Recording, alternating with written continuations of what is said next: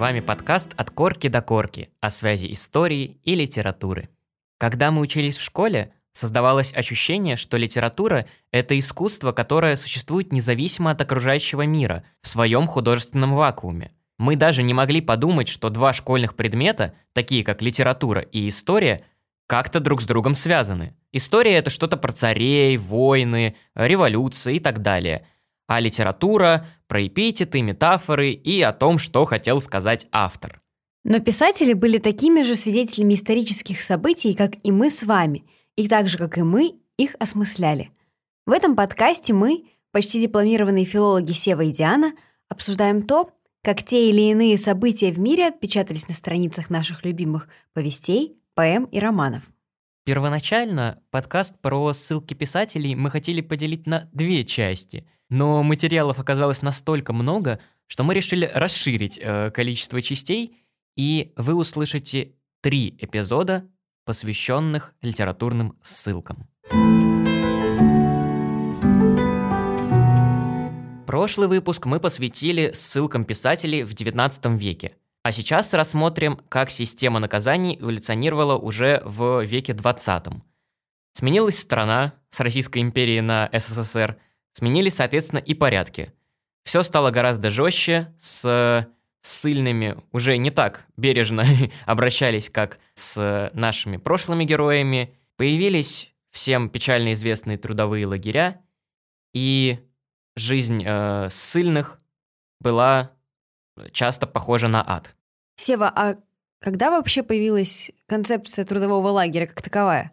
Трудовые лагеря — это, скажем так, э, инновация, которую внедрил СССР для развития собственной экономики. Целью создания этих лагерей было использование рабочей силы, трудовых ресурсов заключенных, которые, если бы этих лагерей не было, сидели бы в тюрьме и с точки зрения государства никакой пользы не приносили бы. А так, эту рабочую силу очень удобно использовать для каких-то тяжелых работ, а, на которые нету особого желания соглашаться другим. И таким образом и объясняется, почему все лагеря были в таких отвратительных условиях. Потому что по большей части все лагеря располагались на отдаленных территориях, которые особо еще не были освоены, и как раз вот целью создания этих лагерей было индустриализация новых регионов. Также использование принудительного труда заключенных э, в лагерях занимало очень важное место в экономике СССР, потому что заключенные добывали какое-то неимоверное количество природных ресурсов. Чтобы вы понимали, приведу статистику и пойду по возрастанию. На заключенных приходилось примерно 15% работ на лесоповале и значительная доля работ на гидротехническом и дорожном строительстве. Также 33% никеля добывалось силами заключенных, около 70% олова и, внимание, 100% золота. Все золото, которое было в СССР, было добыто руками осужденных и заключенных. Собственно, вот такие лагеря.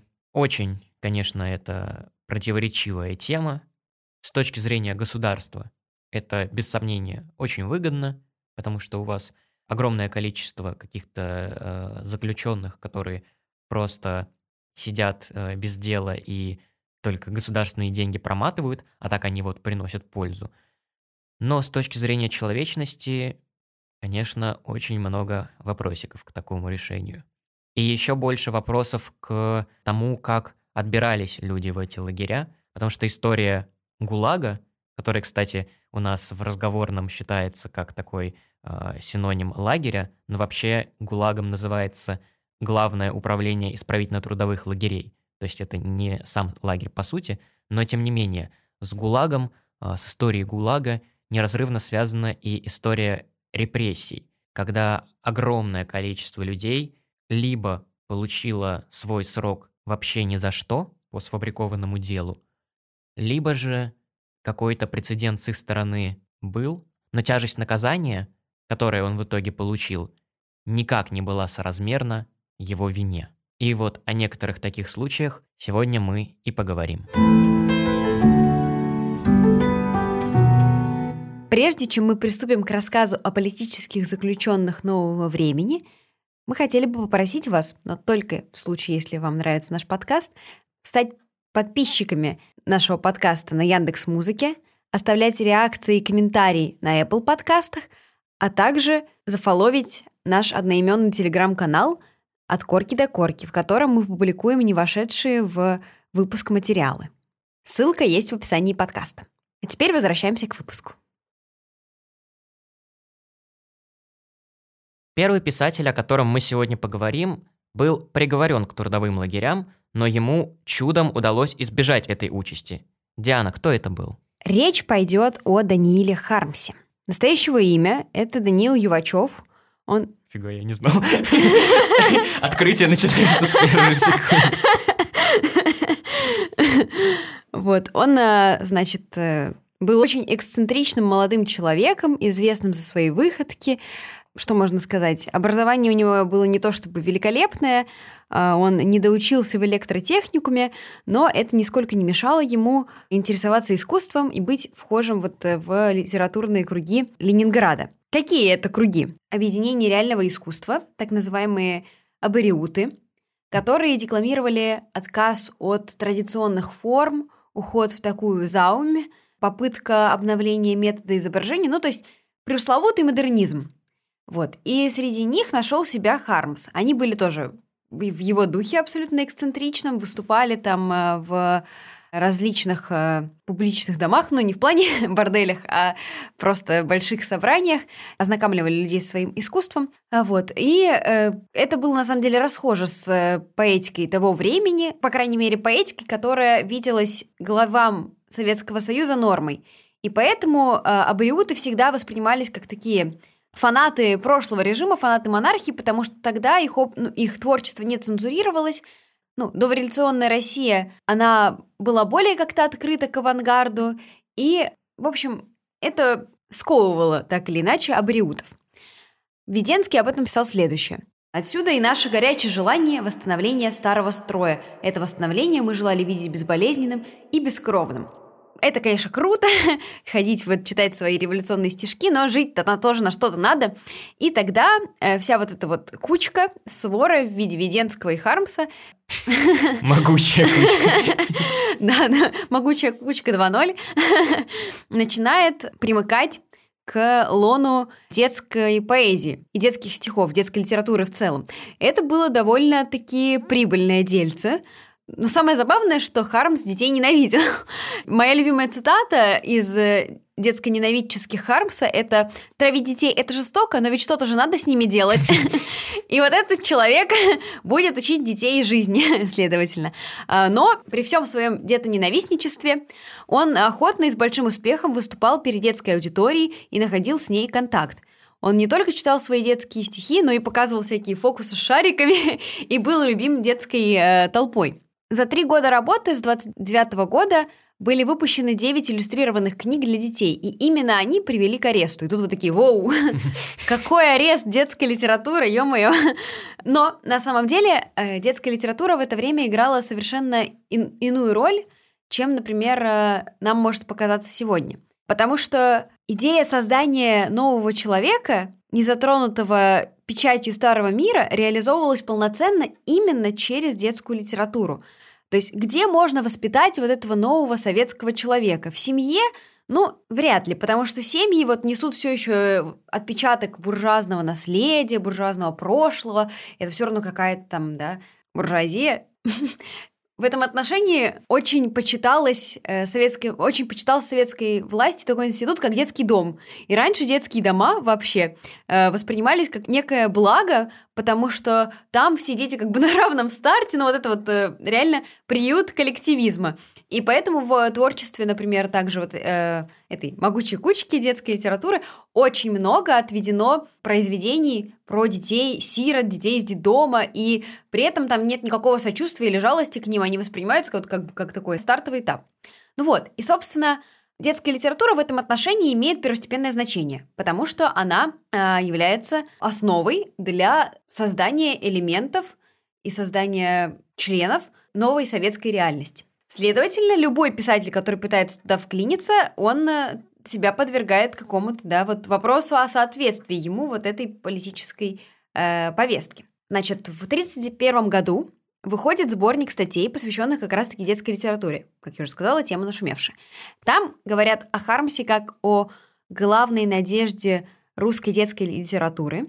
Но затем этот сборник уже сам по себе вызывает на него еще одну реакцию. То есть люди придумали рекурсию уже тогда.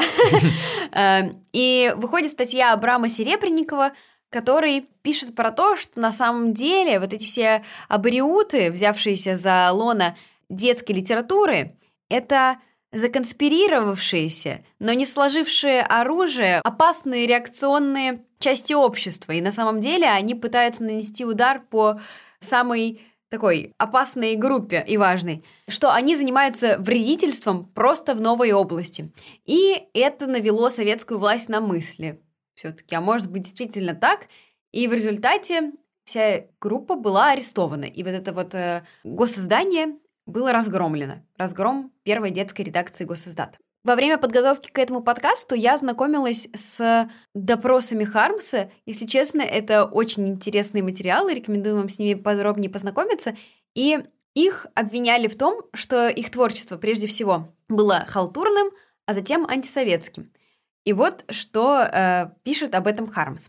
К халтурным произведениям из своих книжек я отношу следующие. «Театр», «Озорная пробка» и три стихотворения, помещенных в журнале «Октябрята», эти произведения для детей были написаны мною в минимально короткий срок и исключительно ради получения гонорара. Особо халтурно из вышеназванных произведений я считаю книжку «Театр». Помимо того, что эта книжка не сообщает детям абсолютно никаких полезных сведений, она и по форме своей является чрезвычайно скверной, антихудожественной. Вот, мне кажется, это просто так забавно, что человек реально говорит, ну я там, я очень плохо написал. Вот, тут базара ноль. Вот. А, что он отвечает на вопрос об антисоветскости его э, детских книг? Он комментирует каждое свое произведение в отдельности, и, например, кусочек произведения, с которым мы чуть позже ознакомимся, произведение «Заготовки на зиму», он характеризует так. В книжке «Заготовки на зиму» я, так же, как и в «Миллионе», сознательно подменил общественно-политическую тему о пионерском лагере темой естествоведческой, о том, что из предметов домашнего обихода следует заготовить на зиму. Таким путем внимание ребенка переключается, отрывается от активно общественных элементов советской жизни. С этой точки зрения я называю эту книжку не только антисоветской, но и вредительской, поскольку она относится к самому последнему периоду моего творчества, когда я был хорошо знаком с теми последними требованиями, которые предъявлялись критикой к советской детской литературе – то есть, по мнению советской детской литературы, ребенок должен быть с самого детства устремлен в пионерское движение, знать, как вообще устроен этот мир, как выражать свои какие-то политические чаяния, но ни в коем случае он не должен мыслить отвлеченными категориями, понятиями и думать о том, что там засаливать на зиму. Вот. Кусочек э, замечательного этого детского стихотворения я была бы рада вам сейчас прочитать. Эх, не забудьте, ребята, к зиме насолить огурцов – вот перед вами бочонок светло-зеленых огурчиков. Залейте их крепким рассолом и листик дубовый киньте туда. К зиме огурцы потемнеют, важными станут и толстыми. Смотри, когда будешь их кушать, держи огурец над тарелкой, чтобы не закапать штаны огуречным рассолом. Ну да, конечно, антисоветская пропаганда так и сочится из этих строчек. Да, так и хочется просто в первых рядах свергать Ленина и Сталина в пять лет. За огурцы. Вот, ну то есть, понятное дело, что детская литература это как будто бы в первую очередь повод. И прикрыли их именно за вот эти вот их собрания абориутов, но тем не менее. Что случилось с Хармсом? Сначала его приговаривают к как раз-таки трудовым лагерям, но ему этой участи удается чудом избежать, и в итоге он просто отправляется в ссылку в Курск в 1931 году. А, нет, в 1932 году. Там он просто сидит как Пушкин, грубо говоря, на карантине, но ему это дается очень тяжело, потому что это сказывается на его физическом здоровье, он очень плохо себя чувствует, у него вечно болит голова, э, желудок, он отказывается выходить на улицу, потому что э, там... Если честно, мне кажется, что у Хармса есть какие-то аутистические наклонности в каком-то смысле, потому что Э, вот он там предпочитает костюмы одного кроя. Но это так, это мои догадки, ни в коем случае не интерпретируйте их так. Ну вот, но он, например, и на улицу отказывался выходить без определенного количества условий. И возвращаясь из э, ссылки, он э, понимает, что дорога в детскую литературу так или иначе закрыта, хотя, ну, если честно, он все-таки найдет себе там место вновь. Абриуты уже не те, они больше не собираются, публичных собраний не устраивают, где он мог бы повыделяться так или иначе. И он э, начинает задумываться над тем, чтобы просто писать больше и писать э, более взрослые произведения. На самом деле их трудно отделить от детских, потому что Хармс этого сам лично и не делал. И в эти времена как раз-таки выходят, наверное, наиболее известные и примечательные произведения Хармса, такие как э, «Повесть старуха» и цикл рассказов э, «Случай» которая является вот вершиной абсурдистской э, прозы ныне. И здесь есть очень важная история для понимания характера Хармса. Хармс был человеком антивоенным, настолько, насколько это возможно, и он даже не столько отлынивал от э, фронта, ну, он просто себе, ну, он не понимал, что ему там делать. Он и здоровьем был не то чтобы очень ладен-складен, да, да и умонастроение у него не те. И тогда, э, во времена Финской войны, он не находит ничего лучше, чем прикинуться шизофреником. Но это вопрос, прикинулся он им или был на самом деле, потому что диагноз ему действительно поставили. И выдали так называемый белый билет, который был э, его просто спасительным э, случаем, потому что он все время предъявлял его, и его так и не мобилизовали. Эта история была важна для понимания того, что э, когда Хармс в дальнейшем говорил на различных публичных вечерах, например, в доме той же Ахматовой, о том, что он там э, будет стрелять из пулемета с чердаков во время уличных боев в советских своих товарищей.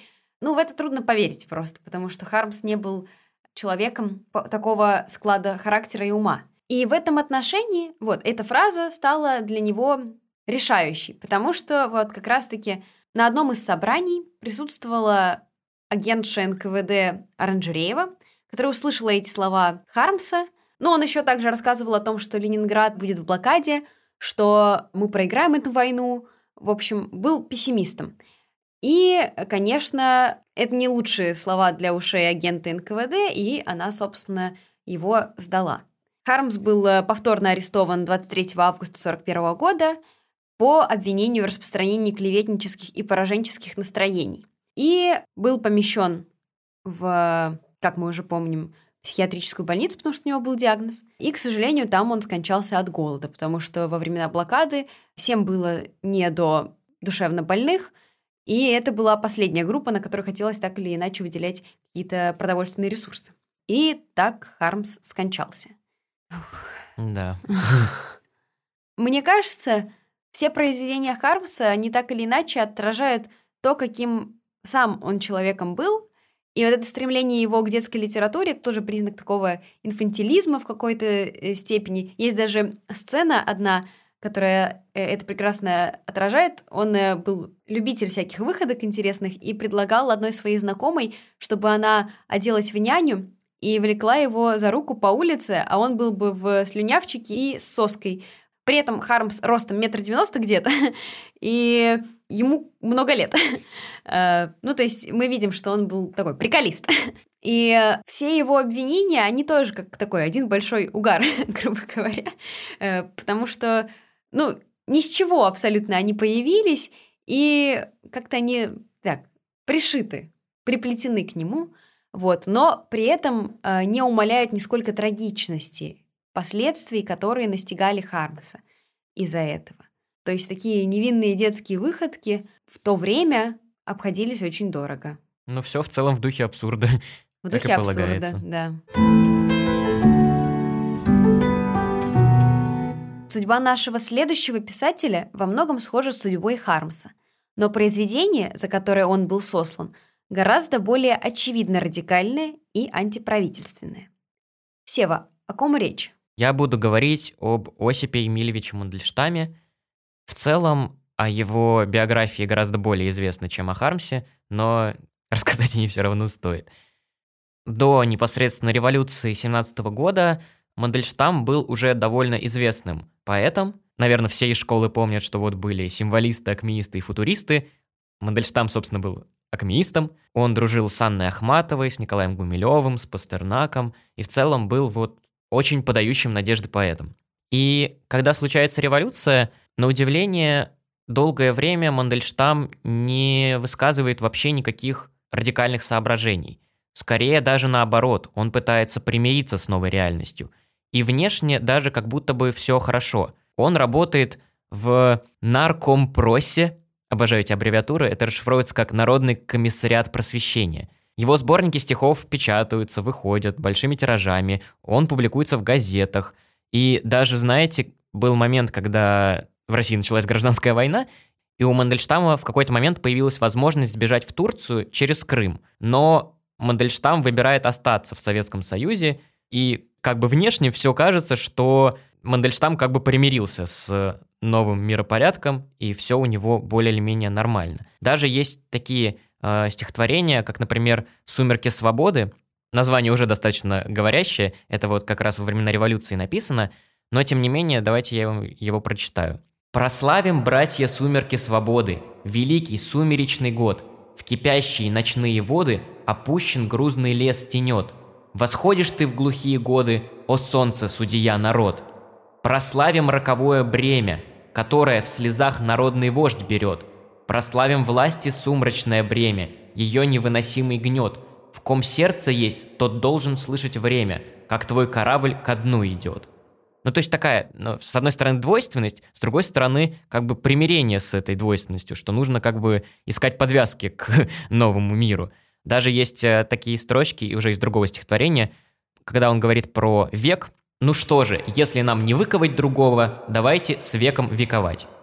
И вот такой Мандельштам, который внешне выглядит как э, советский человек, в ноябре 1933 года пишет печально известную антисталинскую эпиграмму «Мы живем под собою, не чуя страны», которую он читает примерно 15 людям, чем очень сильно удивляет этих 15 людей. Давайте ее послушаем. Мы живем под собою, не чуя страны. Наши речи за десять шагов не слышны. А где хватит на пол разговорца, Там припомнят кремлевского горца. Его толстые пальцы, как черви жирны, слова, как пудовые гири, верны. Тараканьи смеются усища, И сияют его голенища. А вокруг него сброд тонкошеих вождей — он играет слугами полулюдей, кто свистит, кто мяучит, кто хнычет, он один лишь бабачит и тычет, как подкову кует за указом указ, кому в пах, кому в бровь, кому в лоб, кому в глаз, что не казнь у него, то малина и широкая грудь осетина. То, что э, услышали друзья Мандельштама, повергло их в настоящий шок. Потому что, как вы помните, власть у нас в, даже в Российской империи никогда особо не любила, когда ее оскорбляют. А тут речь идет не то что о власти, а лично о главе СССР Иосифе Виссарионовиче. И то, что там говорится, максимально прямолинейно, что вообще как бы нетипично для Мандельштама, если вы читали его ранние стихотворения, они все полны образности, каких-то метафор и э, достаточно туманны.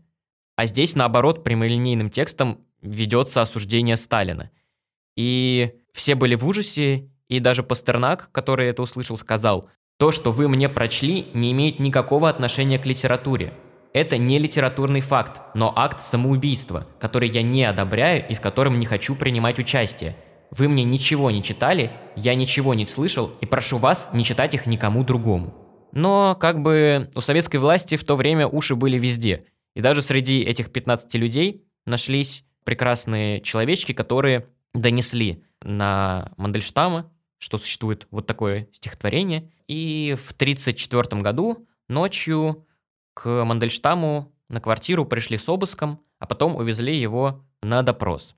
На этом допросе Мандельштам не скрывал в целом, что он написал это стихотворение, это было бы глупо, и даже не пытался никак оправдаться, что это не про Сталина вообще написано, что это про кого-то другого, про кого-то другого грузина, вождя. Нет, ребят, вы что-то перепутали. Какое стихотворение? После допроса а, сначала Мандельштама вместе с его женой Надеждой Яковлиной выслали в Чердынь, это городок в Пермском крае, и поэт ужасно переживал это время. Для него вообще проживание в таком крошечном поселении, без права вообще куда-то выехать, было равносильно тюрьме. И у него очень сильно ухудшилось психическое здоровье в этот момент. В один момент у него случился приступ психоза, и он выпрыгнул из окна и сломал руку. Правда, о том, что он сломал руку, выяснилось только когда они уже переезжали на другое место в Воронеж, а это случилось, типа, спустя, ну, больше месяца. Чел псих просто. Да. Но за Мандельштама похлопотали Ахматова и Пастернак, и ему разрешили э, сменить город с Чердыни на Воронеж. Воронеж в целом Мандельштам выбрал сам по нескольким причинам. Во-первых, там жил медик, который мог ему оказывать медицинскую помощь. А также это, ну, в целом был достаточно цивилизованный город, в котором было много литераторов э, в то время жило и перспективы были более радужные. И поначалу даже Мандельштаму оказали в Воронеже достаточно теплый прием. Он устроился заведующим э, литературной частью в Большой советский театр, делал радиопрограммы, несколько его рецензий публиковалось в журналах. И, с одной стороны, сначала все было хорошо. Но в 1936 году, такое уже есть преддверие 37-го знаменитого, начинает обстановка накаляться, и люди становится более осторожны в своих знакомствах и контактах. И Мандельштам, который всем известен как автор э, антисталинской эпиграммы, становится персоной нон-грата. С ним разрывают контакты буквально вообще все, с ним все перестают общаться. Мандельштамы оказываются буквально в полной изоляции, их все сторонятся, как каких-то прокаженных. И в какой-то момент даже Мандельштам позвонил сотруднику НКВД и начал читать ему свои стихи. Сотрудник НКВД закономерно удивился, на что Мандельштам ему ответил, «Мне больше просто некому их читать». То есть представляете, насколько вообще человек находился в подавленном состоянии. И, наверное, стоит поговорить о том, какие стихи в то время писал Мандельштам, потому что это, спойлер, последнее место, где у него была возможность вообще что-либо писать. И результатом творческим э, жизни в Воронеже э, стал цикл стихотворений «Воронежские тетради». Это, можно даже так сказать, дневник в стихах, потому что там Мандельштам фиксировал свои собственные чувства по поводу того, что он переживает. И надо сказать, что Мандельштам был борец. То есть он не отказывался от э, того, что он написал. Э, например, в воронежских тетрадях есть такие строчки. «Лишив меня морей, разбега и разлета, и дав стопе упор насильственной земли, чего добились вы? блестящего расчета. Губ шевелящих отнять вы не могли. Но, несмотря на то, что я сказал ранее, что Мандельштам не отказывался от того, что он написал, был в его э, биографии и достаточно противоречивый факт. В Воронеже появилось еще одно произведение, которое называется условно «Ода Сталину» в котором на самом деле, ну, буквально описывается вот э, наш вождь как, знаете, э, это какое-то такое даже мифологическое описание, что он даже не человек, а какое-то божество. И в целом это странное произведение даже для Мандельштама, который отличался большой образностью, но там какая-то абстракция вообще запредельная. Можно даже зачитать какие-то отрывки. «Он свесился с трибуны, как с горы, в бугры голов, должник сильнее иска, Могучие глаза решительно добры, Густая бровь кому-то светит близко, И я хотел бы стрелкой указать На твердость рта отца речей упрямых, Лепное, сложное, крутое веко, знать, Работает из миллиона рамок. Честно, ни хрена не понял, что здесь написано. Ну, как какое-то типа прославление. И это стихотворение очень длинное и натянутое, и даже Надежда Яковлевна, жена Мандельштама, в своих мемуарах рассказывала, что э, Осип Емельевич обычно сочинял стихи в голове, а потом их записывал. А тут он долго и мучительно сидел за столом, писал, очень много переписывал. И все указывает на то, что это произведение вымученное. И в целом не очень понятно, зачем это было сделано. Конечно, какие-то зловредные люди могут сказать, что да он просто оппортунист, вот как, значит, писать антисталинские эпиграммы, так мы первые, а как прижали, так давайте сразу Сталина восхвалять. Но надо понимать, что, во-первых, Мандельштам был тонко чувствующей натурой, у него уже были проблемы с психическим здоровьем, да не только с психическим, на самом деле, с физическим, и он был в очень подавленном состоянии. Еще что стоит понимать, ссылка Воронеж достаточно легкое наказание оказалось за те строчки, которые он написал. И даже в какой-то степени Мандельштам был благодарен Сталину за такое мягкое наказание, и это тоже могло повлиять на то, что он это написал. Но справедливости ради, позднее Мандельштам очень раскаивался за то, что он это сделал. Ему было стыдно и перед собой, и перед людьми, которые все это прочитали.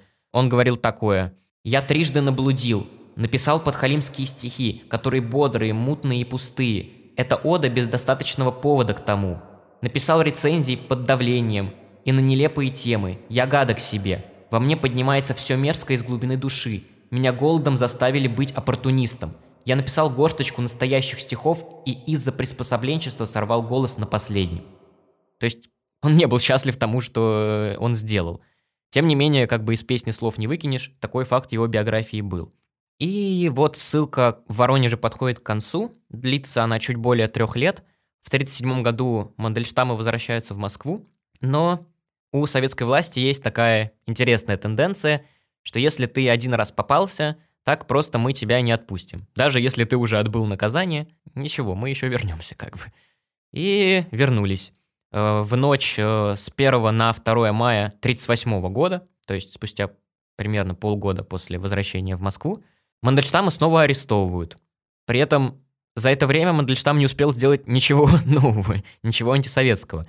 Тем не менее, сохранились протоколы, за что Мандельштама э, задержали. И это был э, практически Ctrl-C, Ctrl-V доноса одного человека, члена партии. Следствием по делу установлено, что Мандельштам О.Э., несмотря на то, что ему после отбытия наказания запрещено было проживать в Москве, часто приезжал в Москву, останавливался у своих знакомых, пытался воздействовать на общественное мнение в свою пользу путем нарочитого демонстрирования своего бедственного положения и болезненного состояния. Антисоветские элементы из среды литераторов использовали Мандельштама в целях враждебной агитации, делая из него страдальца, организовывали для него денежные сборы среди писателей. Ну и так далее. Короче, все та же песня. Мандельштам антисоветчик и продолжает быть антисоветчиком. За это его арестовывают и уже, скажем так, с концами. Потому что отправляют его на Дальний Восток. Ух. Да. А вы представляете, даже сейчас на поезде на Дальний Восток ехать неделю. А тогда по тем дорогам, в тех условиях, без какого-либо отопления, э, это было сродни смерти. И, к сожалению, смертью это и закончилось.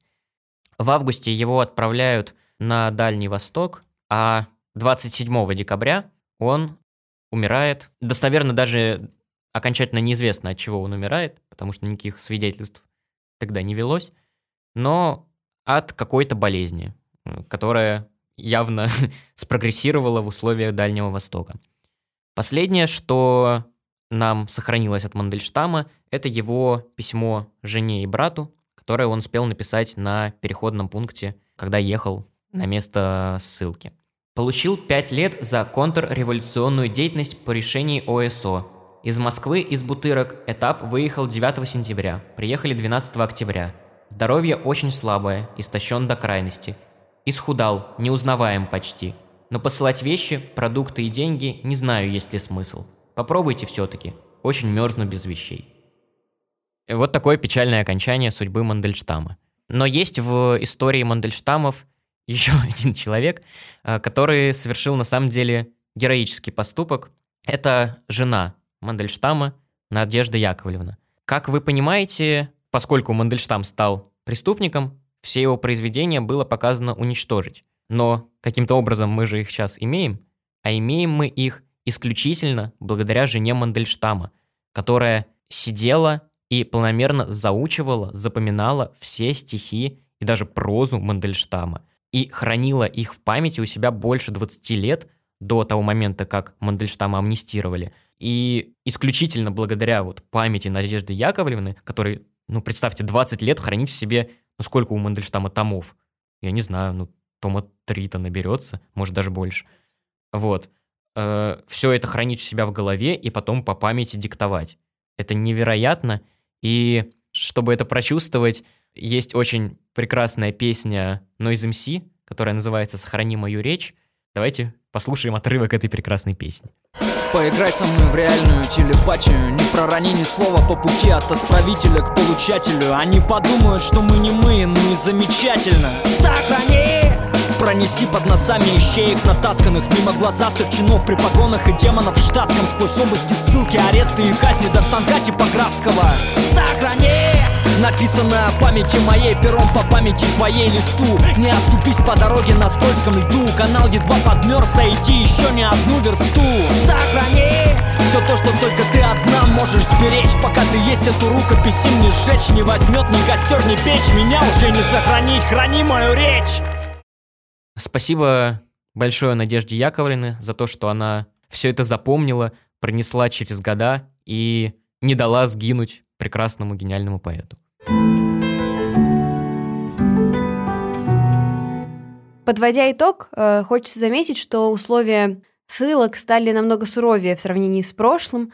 Например, э, да, если вспомним героев предыдущих наших выпусков, тот же Пушкин, отсиживающийся на карантине, не идет ни в какое сравнение с э, голодной смертью Хармса и болезнями, возникшими в результате путешествий сильных Мандельштама. Собственно, ссылки теперь накладывают глубокий отпечаток на всю жизнь ссыльных непосредственно. Но при этом важно отметить, что и градус политизированности писателей стал гораздо выше в сравнении с предыдущими нашими героями, потому что те же Радищев, Пушкин, Лермонтов, Достоевский, они хоть и косвенно касались государственных деятелей, нельзя сказать, что кто-то из них, во-первых, был радикально настроен против государства, во-вторых, как-то активно его критиковал и был не согласен с государственным устройством.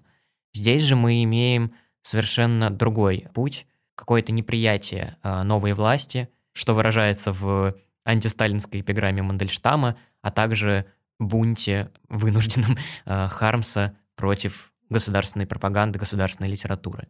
И на этом вторая часть нашего подкаста подходит к концу, но вас ждет уже и третья часть, она доступна на всех платформах, в котором мы поговорим о писателях, чей лагерный опыт составил основу их литературного творчества и во многом сделал их теми, кем они являются. Это писатели Александр Исаевич Солженицын и Варлам Шаламов. Спасибо за прослушивание этого эпизода. Мы надеемся, что он был для вас интересен и полезен. Ставьте нам сердечки и звездочки на тех подкаст-платформах, на которых вам удобно. Так о нашем проекте узнает как можно больше людей. Любите литературу и учите историю. Всем пока! Пока.